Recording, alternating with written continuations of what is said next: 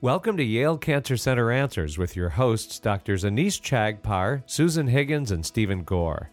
Dr. Chagpar is Associate Professor of Surgical Oncology and Director of the Breast Center at Smilow Cancer Hospital. Dr. Higgins is Professor of Therapeutic Radiology and of Obstetrics, Gynecology, and Reproductive Sciences. And Dr. Gore is Director of Hematological Malignancies at Smilow and an expert on myelodysplastic syndromes. Yale Cancer Center Answers features weekly conversations about the research, diagnosis, and treatment of cancer. And if you'd like to join the conversation, you can submit questions and comments to canceranswers at yale.edu, or you can leave a voicemail message at 888 234 4YCC. This week, it's a conversation about smoking cessation with Dr. Lisa Fucito. Dr. Fucito is Assistant Professor of Psychiatry and Director of the Tobacco Treatment Service at Smilow Cancer Hospital. Here's Dr. Stephen Gore. So tell us, um, tell us about the um, tobacco cessation service at Smilow. What, what, what's offered there and what, what do you do? Yeah, so we offer individual counseling and medication to patients who have just been diagnosed with cancer, who are cancer survivors, or patients who are undergoing a number of different treatments. So, patients who are undergoing surgical procedures, who are going to be undergoing radiation or chemotherapy. Um, and we really work with them to develop an individualized plan to help them make, ideally, substantial changes to stop prior to a lot of these procedures. But if they're not able to do that, to help them at least get a head start on that. Um, so by the time they come to us following treatment, they can continue to make further changes and ultimately stop. I see. So the services at Smilow in terms of tobacco cessation mm-hmm. are restricted to people with a diagnosis of cancer? Well, ethically, we actually have to accept referrals from the rest of the hospital. So, you know, we do get referrals from the rest of Yale New Haven Hospital, but we really primarily are a Smilow based service. Gotcha. Um, but you know, most hospitals actually have a hospital wide tobacco treatment service. So we technically don't have that officially at Yale New Haven. We started with Smilow at first, but now we're really looking to try to see if we can extend the services throughout the hospital. So, how long has this uh, program been in place? Um, it's been in place since about 2007. Um, and it started off with just one of uh, my predecessors kind of just floating around the different departments through Smilow looking for patients that were smokers and just trying to see if he could walk in their room and just talk to them and see if he could engage them in treatment. And over time it evolved. So we actually now have a designated space and patients can come into a designated room. We're not trying to stalk the hallways for smokers. Now we actually have an organized service. So I mean, that sounds like the early days of Alcoholics Anonymous, from what I understand. Yes. yes. pounding the doors right. and trying to get people sober. Mm-hmm. Uh-huh. So, uh, so that's fascinating. What is the staffing like? What kind of uh, what is your training, and mm-hmm. and who else is on staff there? So I'm a clinical psychologist by training, and I've studied addiction. Um, so I went to graduate school; that's what I studied, and then my postgraduate work here at Yale has been in addiction. Uh, we also have advanced practice nurses on our team, physicians, and we also run some clinical trials through the service. We also have research staff. It's multi- multidisciplinary team essentially. So you're doing research as well as treatment? Yes. So there is a new lung SPORE that was just awarded to Yale. What's a SPORE? Um, it's a specialized program of research um, where we're going to be focusing on patients with lung cancer and um, treatment for, for lung cancer. So that's some kind of a grant, is that right? Yes, it's a very important grant that we are awarded. It's a center grant, so it's a very large uh, center that's been established now at Yale. And we're going to be one of the core projects that's going to be part of that. Hmm. Um, essentially, patients who are going to be coming in through the lung cancer screening program that's an opportunity for us to engage with them around their tobacco use. And so we're going to be testing one of two interventions uh, that potentially will be helpful to see what is the right feedback about health to give these patients to help motivate them to, to quit smoking. So you're studying two interventions or Yes. Well, ones? so essentially they'll get randomized to one of two I see. behavioral You're comparing two yes. different interventions. Yes. Got it. Uh, but not all lung cancer patients are smokers, is that right? Right. Right. So technically, to be eligible for lung cancer screening, you had to have had a 30 pack year history.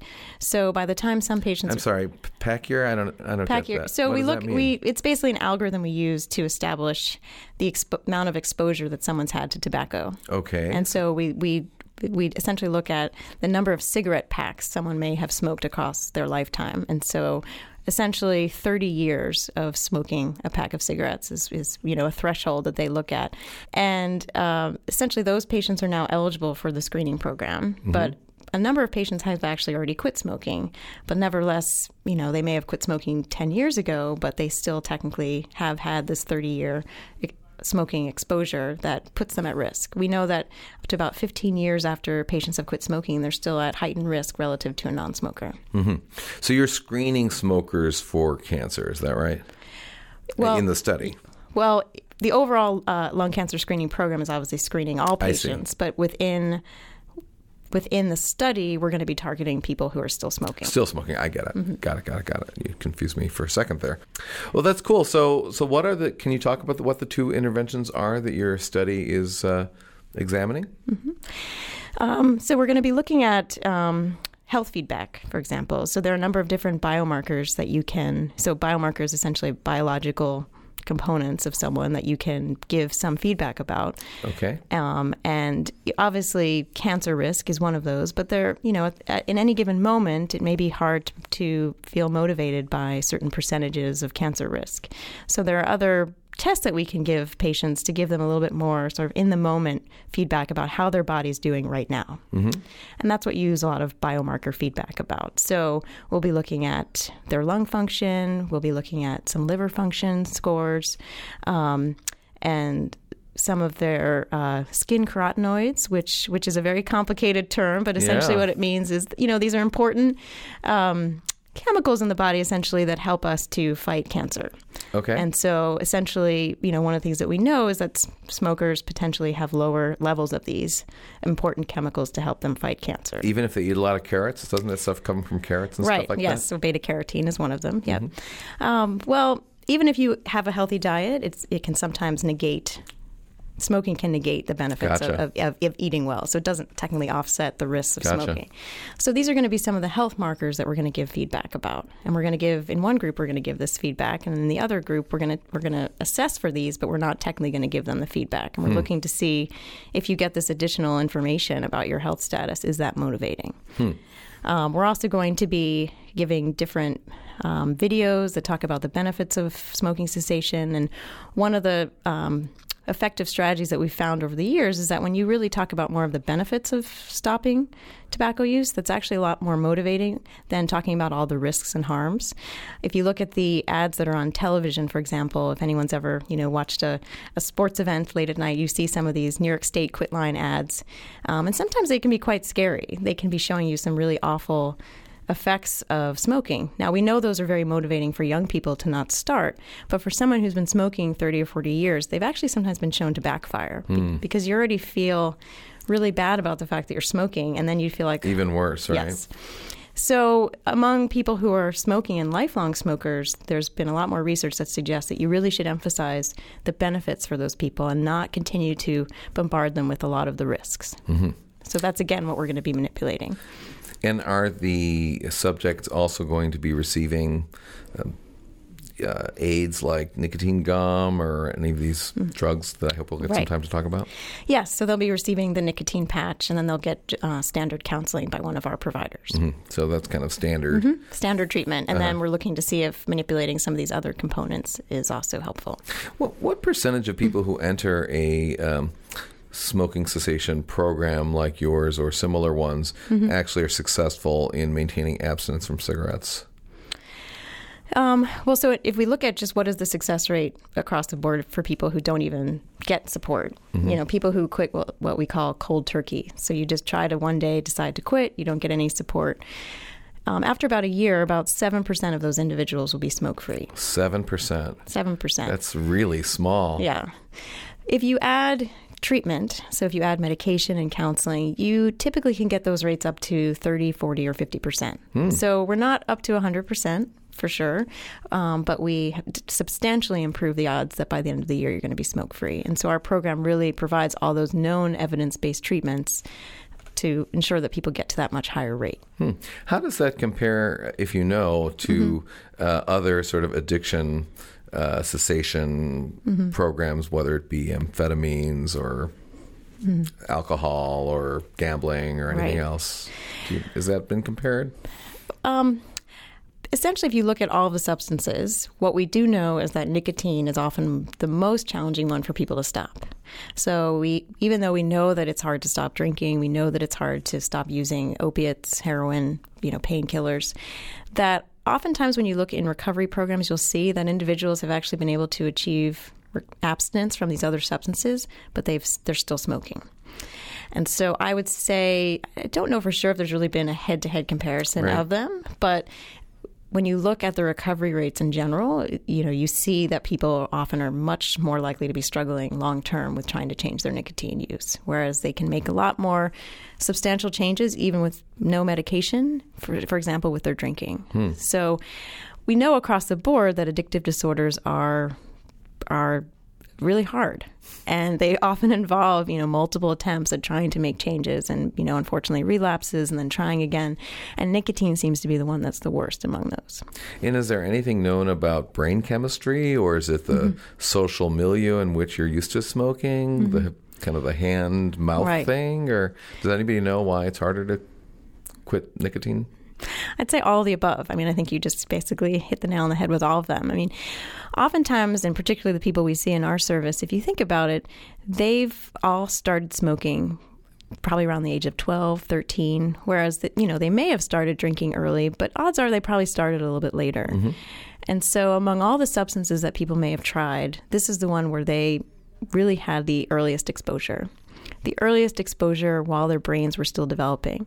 And we do know that early exposure to nicotine to the developing brain has substantial changes, causes substantial neuro- neurobiological changes that, that puts people at risk, hmm. essentially for a lifelong dependence on nicotine. So I'd say one problem is that people often start very young and they have exposure while their brain is still developing. Another one is that, like you said, there, there's that social environmental exposure. And so a lot of people grow up in households where they see other people smoking, they get exposed to other friends who are smoking. And so even though it's probably not as cool to smoke anymore and there's a little bit more sort of public stigma around smoking, a lot of people early on when they started felt like they were in an environment where it was supported to smoke, that it was perceived as being okay to do so. Um, and, you know, unfortunately, there's also these genetic risk factors. So we know that some people are simply just more vulnerable right when they start to smoke to becoming very hooked to it. So I think there's a you know there's there's some strong genetic components. Oftentimes people started it very very early in life, and so oftentimes when people come in, I'll say you know this is a habit or behavior that you've done millions and millions of times over. You've overlearned how to do this to the point where you don't even have to think about it anymore. And that part of it, I think, also makes it really difficult for people. Is it known whether the genetic uh, risk uh, for uh, being susceptible to nicotine Mm-hmm. addiction is a cross risk for other addictions? Is there like a, an addiction gene, or Mm-hmm. we certainly know from the the media, the Right. Mm-hmm. look at you know the portrayals of Narcotics Anonymous or everybody smoking, right? Right. I mean, So there's actually these receptors in your brain that when you smoke and you take in a tobacco product, these are called nicotinic receptors. So there's hmm. actually basically these doors that open when you take in nicotine and they cause a whole bunch of responses in your brain. So, really, a lot of the genetic factors have looked at, in particular, some genetic variations in the nicotinic receptors in the brain. Um, and so, while there probably are some sort of overall genetic risk factors across the addictive disorders, there are specific ones to nicotine. oh, that's really fascinating, and I'm going to like to take that up again after our break. But right now, we're going to take a short break for a medical minute. Please stay tuned to learn more information about tobacco treatment and addiction with Dr. Lisa Fucito. The American Cancer Society estimates that over 1,500 people will be diagnosed with colorectal cancer in Connecticut alone this year. When detected early, colorectal cancer is easily treated and highly curable, and as a result, it's recommended that men and women over the age of 50 have regular colonoscopies to screen for the disease. Clinical trials are currently underway at federally designated comprehensive cancer centers, such as the one at Yale and at Smilow Cancer Hospital, to test innovative new treatments for colorectal cancer. Tumor gene analysis has helped improve the management of the disease by identifying the patients most likely to benefit from chemotherapy and newer targeted agents, resulting in a more patient specific treatment. This has been a Medical Minute brought to you as a public service by Yale Cancer Center and Smilow Cancer Hospital at Yale New Haven. More information is available at yalecancercenter.org. You're listening to WNPR, Connecticut's public media source for news and ideas. Welcome back to Yale Cancer Center Answers. This is Dr. Stephen Gore, and I'm talking tonight with our guest, Dr. Lisa Fucito, about quitting smoking and tobacco treatment. Um, Lisa, before the uh, break, you were telling us about um particular receptors in the brain, I think, right, that, that sense nicotine. And, and so, am, I right in understanding that, that maybe there may be differences in people's receptors or in their brain's response to stimulation with nicotine that predispose some people to Right. nicotine addiction? Wow. The other thing I wanted to pick up on um, was um, the question of whether secondhand smoke in the household growing up uh, does that affect a growing brain in a child or adolescent? Do we do we know that? Yeah, secondhand smoke is is very dangerous, and there's actually also what we call a third level, where um, one of the things that we know about with nicotine and some of the other products that come off of tobacco tobacco products is that they're very hard to remove from clothing and from walls. If you've ever you know gone into places where there's been smoking, you know sometimes you've heard of these stories where the walls are almost yellow, and so all of those exposures to chemicals are very dangerous for mm-hmm. people. And it it is possible that you know getting the exposure that way may sensitize people growing up Interesting. such that when they initially then have access to it that they potentially have a different response than someone who is not growing up in an environment where they didn't have that Yeah, that's fascinating. Of of course, recently in the news, when Paul Ryan took over the Speaker's office, uh, there was a lot of um, information about how uh, the whole place had to be fumigated and painted and the, everything replaced because Boehner is such a heavy smoker and the and the place reeked. And you know, uh, I find.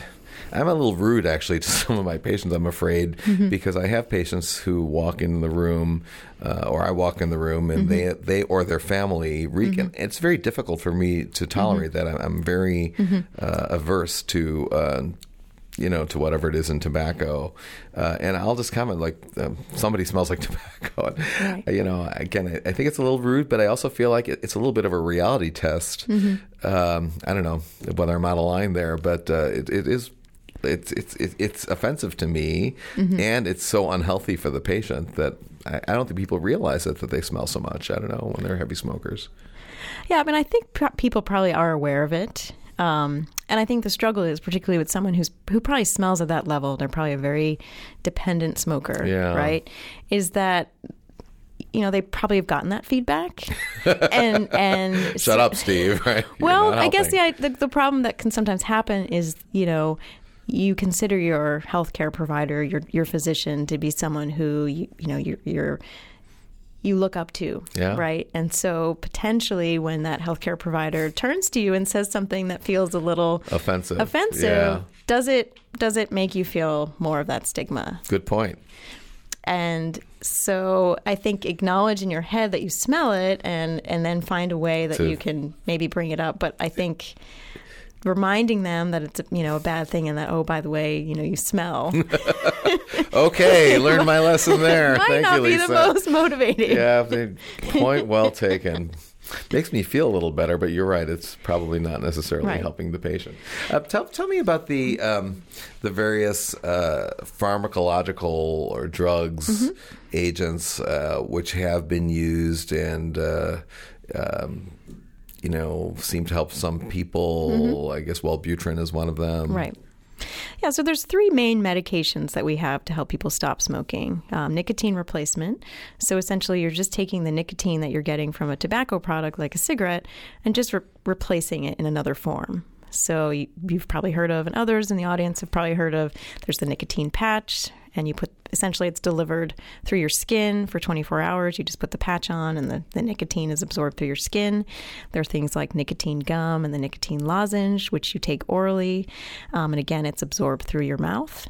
Um, there are other nicotine replacement products. There's an inhaler, for example, and a nasal spray. Those aren't used as commonly. There's sometimes some aversive side effects, but but they're also available as um, as another alternative. So essentially, you're really just taking nicotine and giving it in another form, in a safer form, essentially. Um, another medication that's available um, is, like you said, Wellbutrin, which which is an antidepressant. And it- serendipitously, they found that in individuals who were at a, a higher dose, like 300 milligrams or more, suddenly found that they didn't like the taste of cigarettes. So it, it is helpful for some people. Um, not everybody has uh, has a, a response to it, but for some people, particularly people with a history of depression, um, that's an effective medication. And our third medication is varenicline, or Chantix as it's popularly known. Essentially what they did was they, they took nicotine and they synthesized the compound a little bit. So they made it a little bit different than nicotine. Mm-hmm. and so it's kind of a unique medication in that it in some ways it acts like nicotine. So it almost provides kind of a direct replacement. But in other ways it kind of blocks the effects of nicotine. Mm. um, and all three of these are our most effective medications to help people stop smoking. Are they used together or individually in, mm-hmm. for the most part?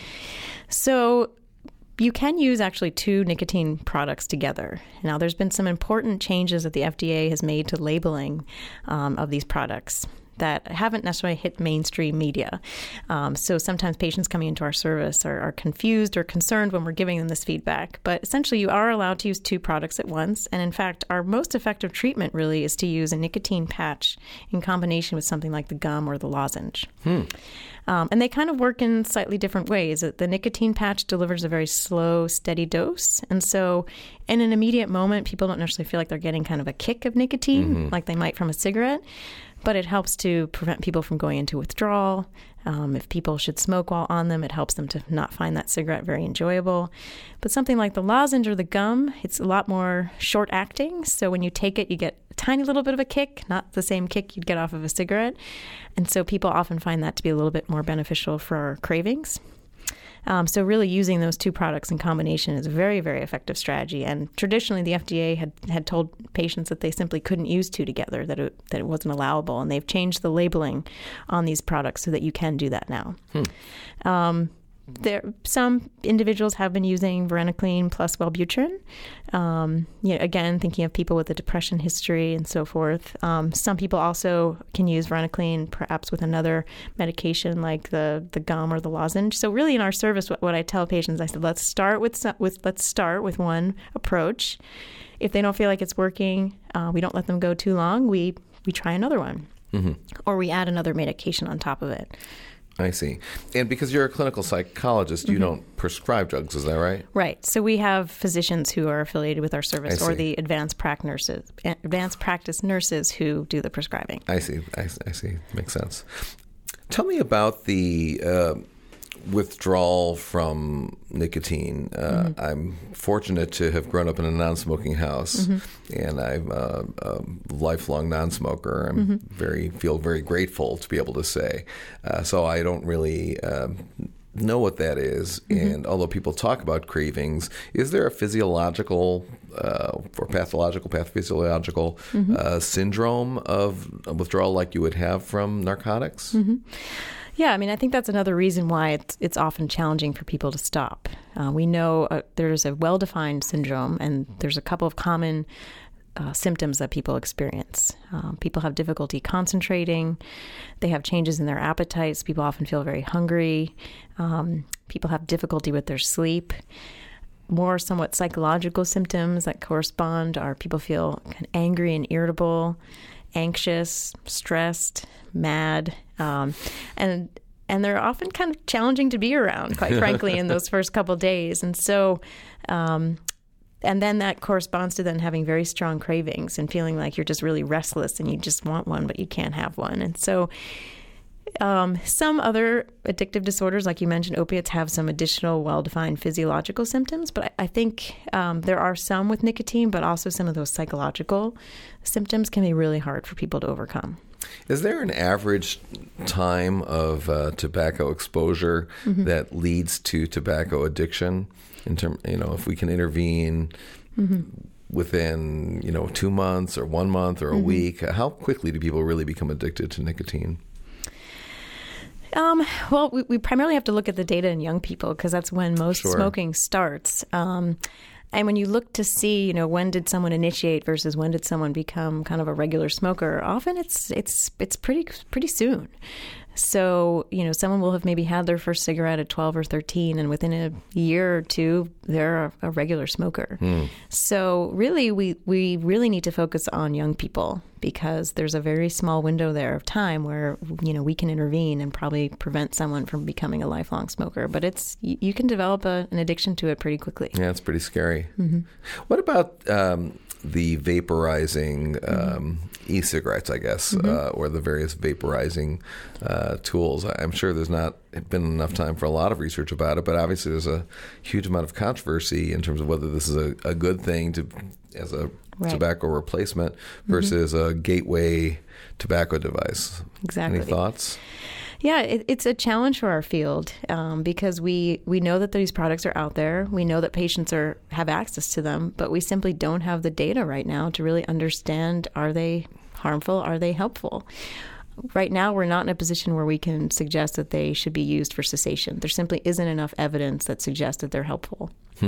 So when patients come into our service, we ask about it because we want to know if they're using them. But I, I essentially just tell them what we know up to now about the evidence, what, what data is out there right now. And I advise them that they really should start with the evidence based, FDA approved medications because we know that those help people.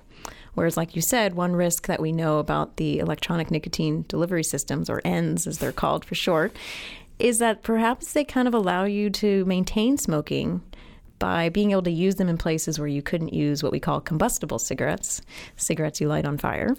Um, and so maybe it, in some ways it actually perpetuates the problem. It doesn't necessarily help you to stop. And among young people, you know, the CDC recently had a report that came out within the last year or so that shows that the rates of these products among young people are, are, are substantially increasing. And a particular concern is that while you you know you may be seeing a reduction in some of the other cigarette use, so the combustible cigarette use, we now know that some young people who would never have started smoking cigarettes are now using these products.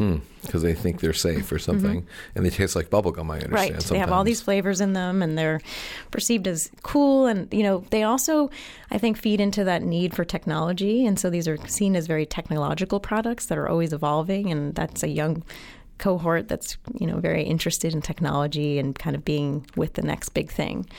Um, so that that's a particular age group that we're pretty worried about. Yeah, I, I seem to remember, and I could be misremembering, but I, I thought I saw an article in the newspaper about a study. I'm, I'm thinking perhaps in the United Kingdom that supported uh, the use of these ENDS uh, for smoking cessation. Am, am I making that up? Or Yeah, so there right now we are not conducting these studies in the United States because there are special um, regulations and requirements that we need to be able to submit to be allowed to use these devices for research. So that's that's a that's already an issue that we are trying to undertake. In the meantime, these studies have been conducted in New Zealand, for example, and and other studies across uh, overseas.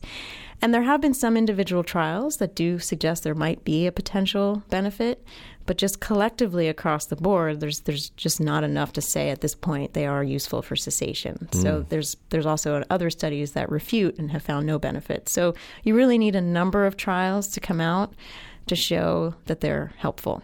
do you think that it's likely that this will be studied in the United States, or is is there some congressional or FDA mm-hmm. pushback? Well, the, we're working on that right now. I'm part of a, a nicotine research society, and so we're really trying to work with the FDA to to deal with this issue. You know, one of the issues that we have is that when you this this applies to a medication, for example, when you try to study a new investigational medication, you need to be able to submit to the FDA everything that went into that medication, so that mm-hmm. the FDA understands what are all the chemicals and what are all the ingredients in this medication. We we would be required to do that for these products, and the unfortunate thing is the manufacturers are not releasing that information to us. Yeah, it's tough. So we're sort of in this catch twenty two position right now, where we want it, we want to be studying them, but the current requirements to be able to study them are are presenting a challenge. Dr. Lisa Fucito is Assistant Professor of Psychiatry and Director of the Tobacco Treatment Service at Smilow Cancer Hospital. We invite you to share your questions and comments. You can send them to canceranswers at yale.edu or you can leave a voicemail message at 888 234 4YCC. And as an additional resource, archived programs are available in both audio and written form at yalecancercenter.org. We'd like to thank the Yale Cancer Center for providing production support for this program, and we'd also like to thank Renee Gaudette, Emily Fenton, and the staff of the Yale Broadcast and Media Center. I'm Bruce Barber, hoping you'll join us again next Sunday evening at 6 for another edition of Yale Cancer Center Answers here on WNPR, Connecticut's public media source for news and ideas.